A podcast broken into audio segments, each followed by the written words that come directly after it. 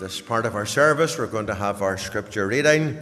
If you have your Bible with you, would you turn with me, please, to the first book of the Bible, the book of Genesis, and turning to chapter 6, very well known passage of God's precious word. Genesis chapter 6, and we're going to read from verse 1. Word of God says, And it came to pass when men began to multiply on the face of the earth, and daughters were born unto them, that the sons of God saw the daughters of men that they were fair, and they took them wives of all which they chose. And the Lord said, My spirit shall not always strive with man, for that he also is flesh, yet his days shall be an hundred and twenty years. There were giants in the earth in those days. And also after that, when the sons of God came in unto the daughters of men, and they bare children to them, the same became mighty men which were of old, men of renown.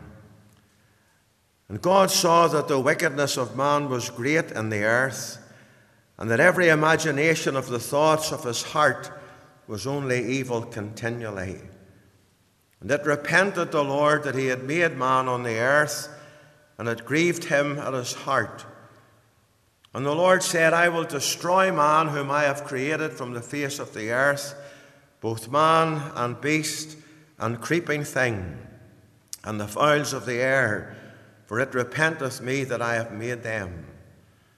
But Noah found grace in the eyes of the Lord.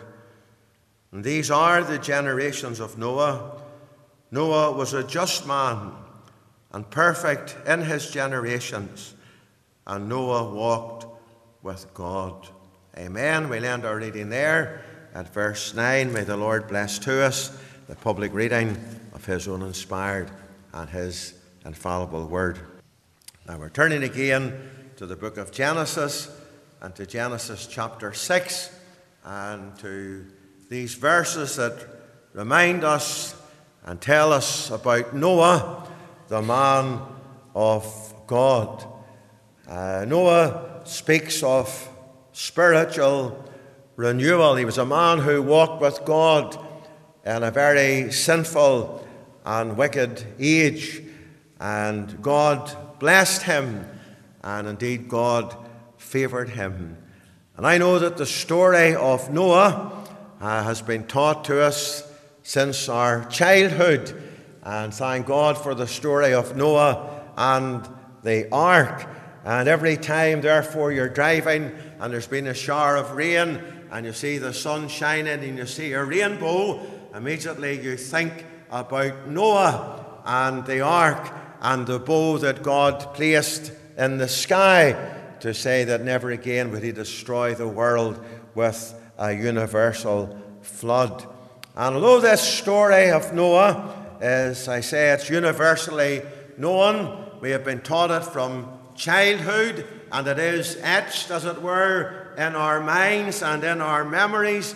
Yet there's so very much more that often we forget about Noah, and so much more we need to learn even about Noah and the ark. And Someone once described Noah uh, in a series of character studies he was conducting on different men and women of faith in the Bible. They said Noah was a downright upright man.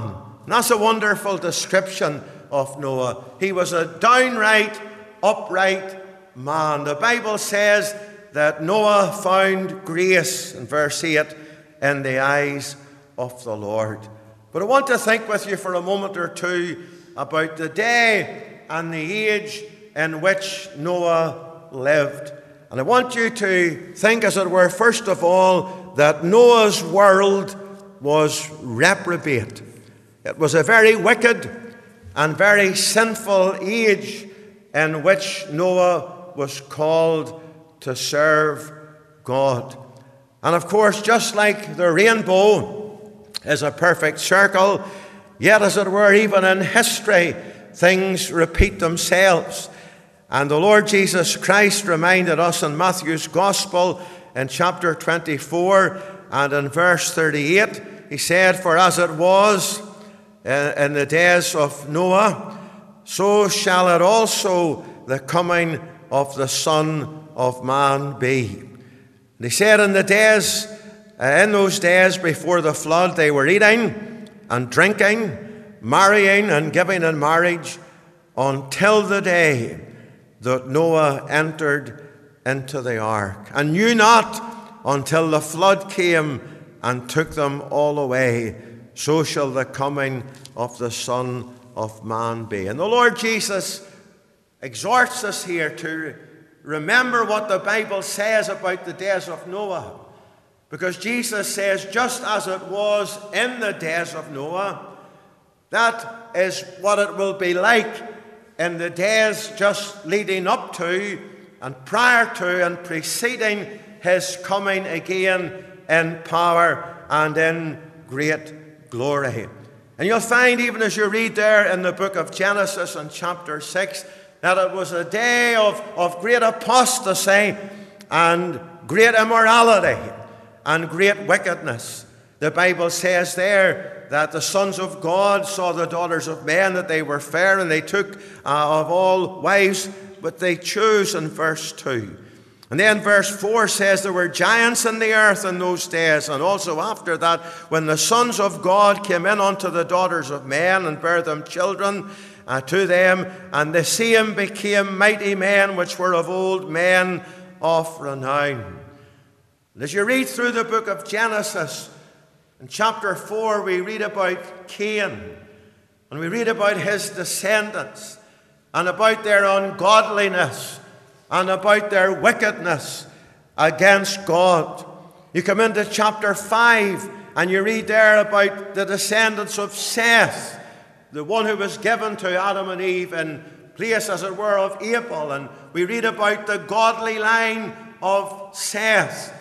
But when you come to chapter 6, we read about the ungodly and the godly and intermarriage between those two lines, and it always comes wrong, and things go wrong. God always called his people to a walk of separation before him. It was God who said to the children of Israel in the book of Exodus, God makes a difference between Israel and the nations that were surrounding them. And God was to have a people, and they were to be an example, and they were to be different, and they were to be separated from all the other nations of the world. And it is so even to this very day, as far as the, the, the people of Israel are concerned, and, and many countries of the world. Uh, people go maybe from Northern Ireland, from the south of Ireland, from the United Kingdom, from Europe, maybe go into the place like the United States of America, and they are assimilated in with all the peoples there into that nation. But yet, the, the people of Israel, they always seem to stand out and to stand alone as it were a separated kind of people. And that's the way God expects His people, the, the church of God, the Israel of God, to be in this world, a, a separated people from the things of this world. The Bible still says there in 2 Corinthians chapter 6 uh, Be not unequally yoked together with unbelievers, but be ye separate. What agreement hath the temple of God with idols? And God calls his people to a separated walk. There was a story told that during the American Civil War, the soldiers came upon a man. He was a wild kind of character. But during the American Civil War, they found this old man walking about, raving, but he had on him the tunic, the coat of the Yankees, but he had on him the trousers of the Confederates. And it reminds you a wee bit of John Bunyan when he wrote in his great Pilgrim's Progress of Mr. facing both ways. I suppose that poor old soul was keeping his options right. If he ran into the Confederates, he would say he was a Confederate. If he ran into the Yankees, he would say he was a Yankee. But that's the way, that's the way people are in this world today. They want a foot in both camps. They want to have a little bit of Christianity, just enough to save their soul and keep them out of a lost hell, but yet they, they want to go the world's way and, and to live just the way the world lives. But God calls us in this day of great apostasy and wickedness and immorality, in a world that is reprobate, just as Noah's world was reprobate, and even as we're uh, uh, having this time of prayer against the laws that are being passed in our uh, land in these days, we see just how far they have gone away from God's precious word. I was speaking last night on Lurgan, and it was a harvest service, but I was preaching about the Word of God and the book of Nehemiah, and there was a French author who spoke about uh, England, and he said, England had two great books, he says Shakespeare and the Bible.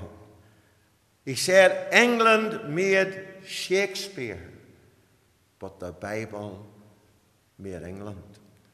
And the secret of England's greatness and the secret of Great Britain's greatness for many, many years was the adherence to the Word of the living God. But now they have set the Word of God aside. And as one old preacher said, if you don't stand for the Word of God, you'll fall for anything. And we live in a reprobate world and a day of immorality. Even the Bible tells us there as we read through the, the generations and, and the, the lineage of Cain and, and then Seth. But the Bible reminds us there of, of immorality in chapter 4 and verse 17. Uh, uh, talks about Cain, his wife, she conceived and bare Enoch. He built a city, and the name of the city, uh, and called his son Enoch. Verse 19 Lamech took unto him two wives.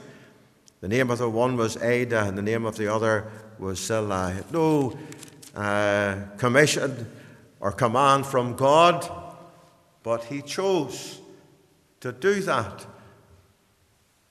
Bible says husband should be the husband of one wife.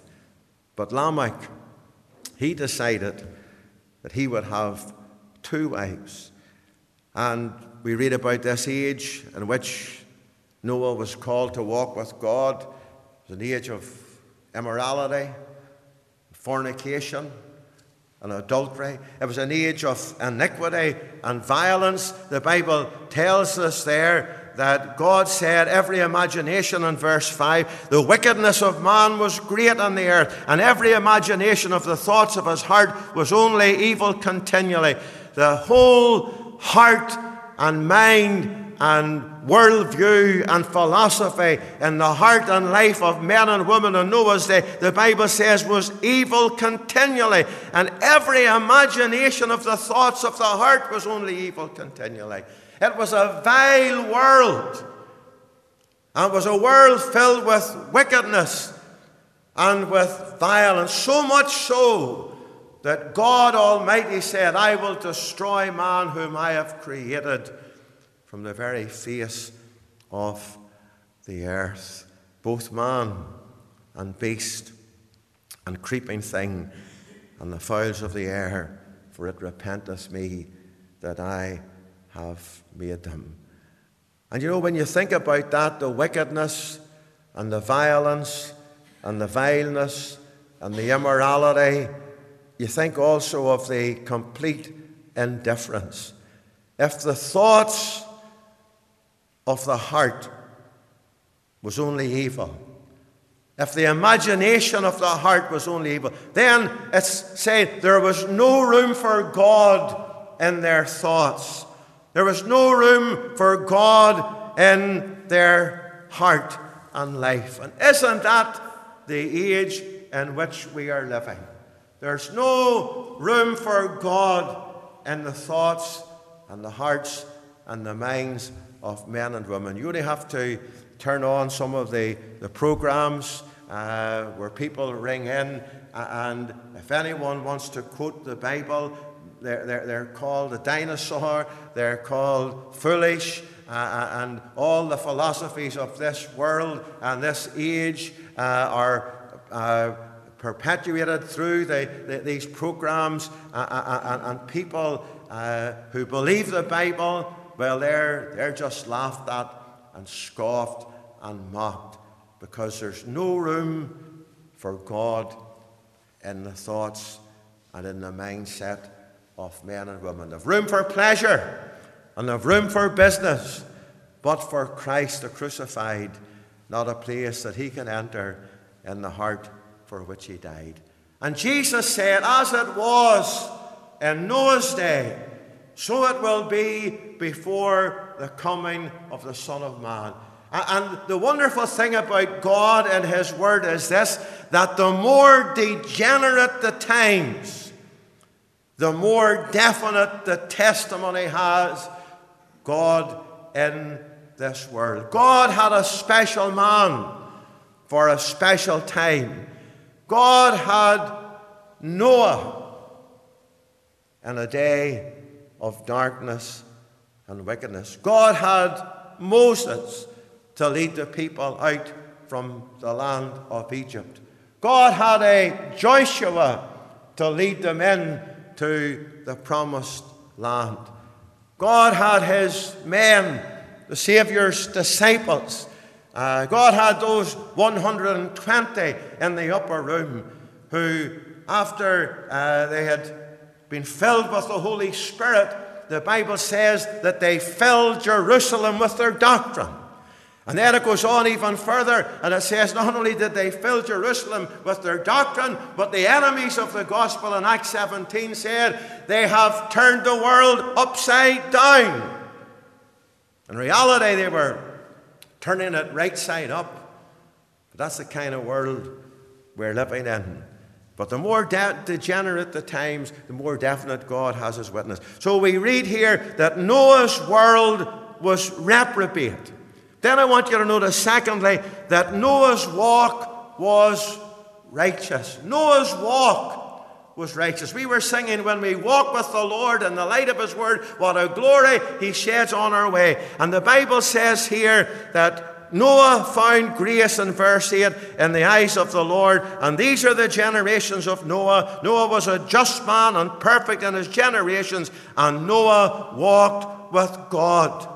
We can say Noah's walk was righteous. Why? Because he was a favored man. Noah found grace in the eyes of the Lord. And we often use the wee acrostic for the word grace God's riches at Christ's expense.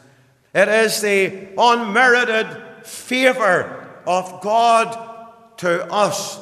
Noah was just a sinner. But he was a sinner, thank God, saved by grace. The apostle writes in Hebrews chapter 11, and he talks about Noah, and he says, By faith, Noah was warned of God. And by faith, Noah prepared an ark.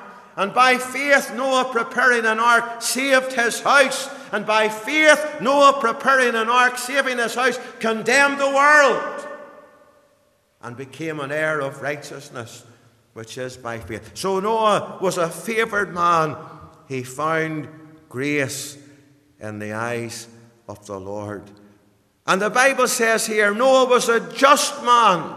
We can say he was a forgiven man. He was in a right standing before God. When the world was condemned for its wickedness and its evil and its violence and its vice, Noah is described as a just man. That is a justified man. The Bible says, therefore, being justified by faith, we have peace with God. The act of being justified means to be declared innocent or declared righteous. And thank God when the Lord Jesus Christ took our sins in his own body on the tree and he bore our sins and he bore our iniquities. Therefore, when we have faith in him, his perfect righteousness is imputed to us. It's like a garment, and we are clothed upon no longer, as Isaiah 64 says, with the, the, the filthy garments. We're clothed no longer with all our own righteousnesses, which are as filthy rags, but we're clothed upon with the perfect impeccable righteousness of the Lord Jesus. We are forgiven. We are forgiven. He was a favored man, he was a forgiven man. You know, he was a faithful man. For the Bible says he was perfect in his generations. And that speaks about Noah's character. As Noah lived in that world, he sought to serve God and to walk with God. He sought that in his home with his wife and before his sons, Shem and Ham and Japheth, he would be a faithful man of God. And we could say that he was a, a, a fellowshipping man because he walked with God. The Bible talks about Enoch in chapter 5 and verse uh, 21, Enoch lived 60 and 5 years and begat Methuselah. And Enoch walked with God after he begat Methuselah 300 years and begat sons and daughters. And all the days of Enoch were 360 and 5 years. And Enoch walked with God, and he was not, for God took him. Thank God for men who walk with God. As far as Enoch was concerned, we're told that for 65 year, years of his life, he didn't walk with God. But a little child was born into his home, and that child was called Methuselah. And it's a peculiar name, but it means when he shall die, it shall come to pass. And it speaks about God was going to send a judgment on the world after the death of Methuselah. And perhaps that's why God allowed Methuselah to live for 969 years, because God is not willing that any should perish, but that all should come to repentance. But when there was no repentance, and there was no turning to God, and there was just evil uh, imagination continually, God must step in. But Noah was a man who fellowshipped and he walked with God while the whole world wallowed in their sin. And you and I are called to walk with God in a sinful age. Noah was out of step with the world, but thank God he was in step with God. For the Bible says in the book of Amos, chapter 3 and verse 3, can two walk together except they be agreed? And Noah walked with God. He was in agreement with God. His heart, he loved the Lord. He wanted to please the Lord. He wanted to have fellowship with God. And though he was out of step with the world, he was in step with God. When Martin Luther, the great reformer, was that they Diet of Worms and they accused him and they said, Luther, we, we, we'll take away your church and we'll take away your wife and your family and We'll, we'll put you in jail. Luther, we'll, we'll even take away your life. Where will you be? Luther replied, I'll be where I've always been, in the hand of my God. For he was a man who walked with God. And Noah was a, a fearful man. And I'm not talking now about a, a slavish, cringing fear of God, but a, a fear of dishonoring God and a fear, as it were, of hurting God. In the uh, Epistle to the Hebrews, chapter 11, it says there that Noah, being warned of God, was moved with fear. He had a reverence. That was his motive, a reverence for God. Heard about a young boy from a, a Christian home, and he was with some friends, and they, they wanted him to take part in something that was not right or not proper, not good, not wholesome. And because he refused to do so, they began to make fun of him and, uh, and they were saying to him, Well, you're afraid of your father finding out and hurting you. He said, No, I'm afraid of hurting my father. if I went down that road. Noah feared God. And Noah was a family man. It says when he prepared the ark, Hebrews 11, he saved his house. Was a priority that Noah had for himself, for his wife, for his family. And he was a far seeing man, for he became an heir of the righteousness which is by faith. Noah, his world was reprobate. Noah's walk was righteous. He had a great inheritance. Uh, God had an Elijah when the nation was gone off after Baal. God had a, a Daniel to lead the people there in their captivity in Babylon. God wants you. God wants me in our society to walk with Him. So Noah's world was reprobate. And Noah's walk, his personal walk with God, was a righteous one. You'll understand that Noah's witness was real. Noah's witness was real. The whole world had gone after the pleasures of this world and the plentitude of this world. And it was lust and immorality and violence and wickedness. But Noah came, living a, a righteous life before them. And he believed confidently in God. And he behaved consistently in his walk with God. And he besought God continually for his house and for the people. The Bible speaks about him in the New Testament as being a preacher of righteousness. The Bible talks about those 120 years when the ark was in preparing that there was a faithful witness, a man of God who preached righteousness. We often sing in the, the, the, children's meeting in Sunday school, little children's chorus, Mr. Noah built an ark, and the people thought it such a lark, and we get the boys and girls to do the actions and talk about the people thought it such a lark, and of course they're pointing at their own heads. They might have suggested Noah's mad. We have never seen rain, never mind a flood. What's he building a huge boat for out here in this place? Where's he going to float it? He's mad. Of course, to the world, to the world, God's people are mad. I remember one night we were having a protest, and uh, the late Billy Hamilton was with us, and Billy was a character. And I remember people coming out of the place where we were protesting against, and it was uh, a public house, and the whole thing was going on. And this boy shouts at Billy, he says, Ah, you're mad, he says. Well, Billy says it's a blessed insanity, for he says, My sins are forgiven, and my soul is saved, and I'm on my way to heaven and home. Hallelujah. God's people might be out of step but Noah's witness was real. Noah's witness was real.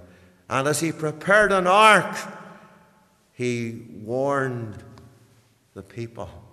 Warned the people. And we have to witness for him. It's an interesting little thought there if you read on through the chapter to verse 18 of chapter 6. God was speaking to Noah, and God says, But with thee will I establish my covenant and thou shalt come into the ark, thou and thy sons, and thy wife, and thy sons' wives with thee. Noah's word was reprobate, and Noah's walk was righteous, and Noah's witness was real. But you notice Noah's wife is recorded here. God records the fact that Noah had a wife. And Noah was called to an impossible task, seemingly, to build this huge ark to save precious souls, to preserve life, to float above the waters of God's wrath, to be lowered down again as the waters assuage onto, as it were, a new earth, new place, cleansed. And I'm sure there were many, many times, many times, when Noah was discouraged and when he came home and he was fed up with the ridicule of the crowd. But Noah's wife supported him when he was ridiculed. Noah's wife, as mentioned here, she would be the one who would, as it were, shelter him and, and his uh, discouragement. She was the one who shared with him in this vision of the ark. She was a wife, she was a mother of the three sons, and mother in law of three daughters, her daughters in law. In the book of Proverbs, in Proverbs chapter 31, it speaks about a virtuous woman and about a virtuous wife. It says her price was far above rubies. You know, there's many famous people who are spoken of in this world. There's many, many famous characters who stood for God in ages gone past, and they had a faithful wife or a faithful husband or a faithful brother or sister who helped them in their work. And yet, maybe they're known, and their wife or their husband or their brother is unknown. I think of Charles Haddon Spurgeon, the great English Baptist preacher who preached in the Metropolitan Tabernacle to thousands. But Spurgeon had a brother. And his brother took note of his sermons. And his brother printed those sermons in his business. And they were called the penny pulpit. And so they were distributed. And we would not perhaps have all the wonderful books by Mr. Spurgeon and the sermons that he preached, recorded word for word, just as he preached them, only for his brother. And yet we know Spurgeon, and maybe we don't know about his brother. And Noah, thank God, as we close, his work was rewarded. His work was rewarded. His name literally means rest. Rest. In his walk with God, he was a perfect man, just in his generations. He prepared the ark. And with that special family under the headship of Noah, they obtained the covenant blessing of God upon his home and upon his family. He built the ark because he had a heart for God. He had a heart even for the world, but he didn't heed the message. And he entered into the ark, and has often been said, you read on through the book here, that they built the ark and they pitched the ark within and without with pitch. And the word in the Hebrew language is the word kaphar. It's the word wherefrom we get the, the, the thought of atonement. And so when Noah and his wife and family were on the inside of the ark, the ark was pitched inside and outside. And Noah looked, even as it were, the walls of the ark, and he could see the pitch that reminded him of the atonement. And when God looked down from heaven on the outside of the ark, he could see the pitch. It was pitched within and without.